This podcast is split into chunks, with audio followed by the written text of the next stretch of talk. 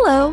Welcome to the Grow Your Wealthy Mindset podcast, where it is all about helping amazing physicians just like you create a wealthy life free from burnout and with the financial security to practice medicine on your own terms. I'm your host, Dr. Elisa Chiang. Hello, and welcome back to the Grow Your Wealthy Mindset podcast. So, so far, this podcast has had a lot of episodes to help people increase their financial literacy. While financial literacy is helpful to having a wealthy mindset, being knowledgeable about finances and investing is only part of the picture.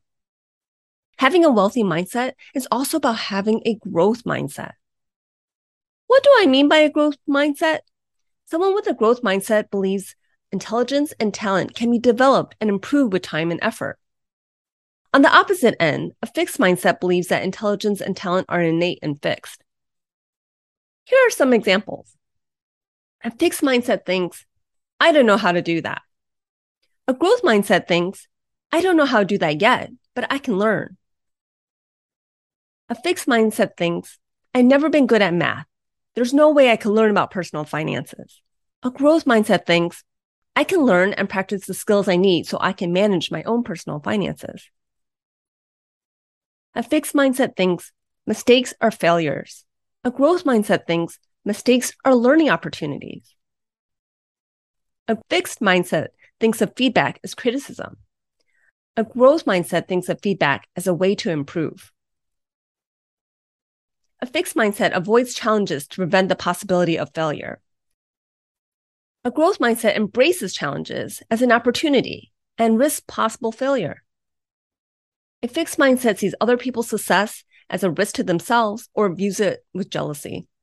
A growth mindset sees other people's successes as an inspiration and an example of what's possible. Someone with a growth mindset believes that they can gain the skills and knowledge necessary to succeed. Someone with a growth mindset doesn't allow their past to define their future. A growth mindset knows that there is always more to learn. Someone with a growth mindset doesn't let pride stop them from asking for help. Someone with a growth mindset looks at their weaknesses as something they can improve. The concept of growth and fixed mindsets was coined by psychologist Carol Dweck in her 2006 book, Mindset The New Psychology of Success. In her book, she writes, quote, When you enter a mindset, you enter a new world. In one world, the world of fixed traits, success is about proving you're smart or talented validating yourself.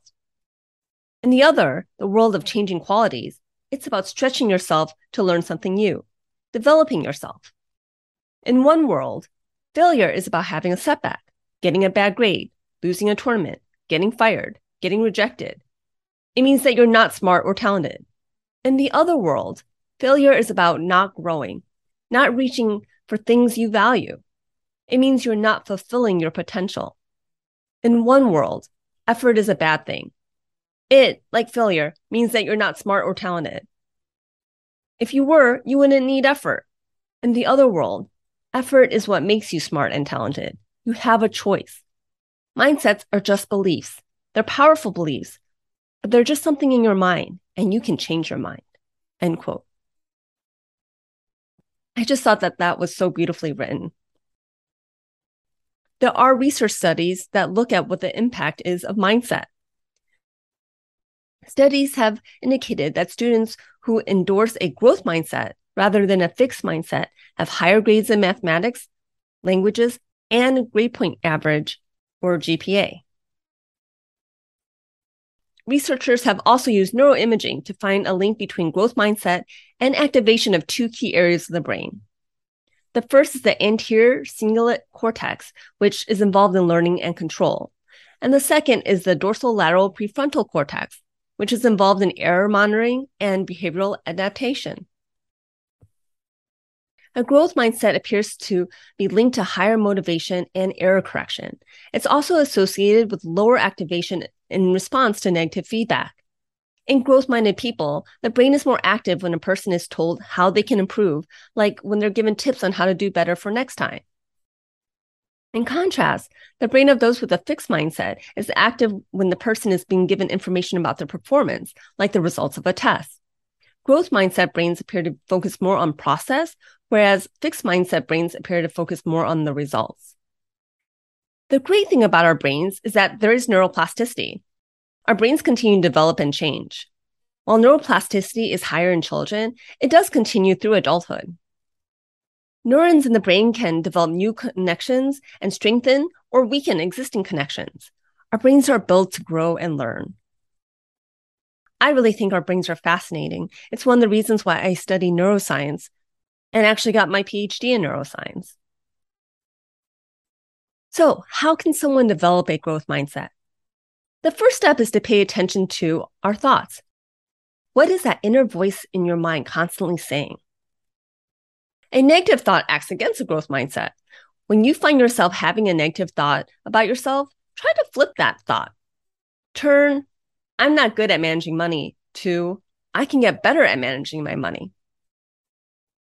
You can also try adding yet at the end of a negative thought. I don't know how to invest becomes, I don't know how to invest yet. When you find yourself falling back on a fixed mindset, try turning the thought into a question turn a I can't to how can I? I can't get out of clinic on time to how do I get out of clinic on time? I don't have money to invest can become how do I find money to invest? Whenever you have the thought or feeling of failure, take a step back and find out what's the lesson that you learned. Identify what didn't work. Try to create a plan for what to try next.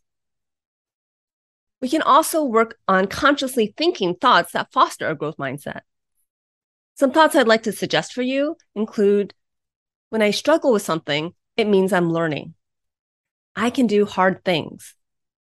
I can learn any skill with effort and practice. I only fail when I stop trying. I'm willing to embrace discomfort to move forward. I have everything I need to have everything I want. I can accomplish anything that I put my mind to. These are some of the intentional thoughts that I actually practice thinking each day. You also want to reward yourself for the effort that you put into the process instead of always focusing on the result. One study by Dr. Carol Dweck showed that rewarding effort over results on math games improved performance. You can also try to set process goals instead of results goals, like I'm going to eat healthy every day as a goal instead of I'm going to lose 20 pounds. I know this goes against the idea of making your goals SMART goals, meaning specific, measurable, achievable, realistic, and time bound. But sometimes SMART goals are just not really the way to go. I know sometimes when I set a SMART goal and it gets to that time point and I haven't reached that end result, then I just feel bad about it. But if I actually just focus on the fact that I keep working towards the goal and it's going to happen at some point, that's much more motivating. I think weight loss is a great example of this. When your goal is to lose a specific number of pounds instead of feeling good in your body or celebrating the fact that you're exercising every day, then every time you get on the scale and you look at those results, that can be demotivating when you don't see the weight coming off.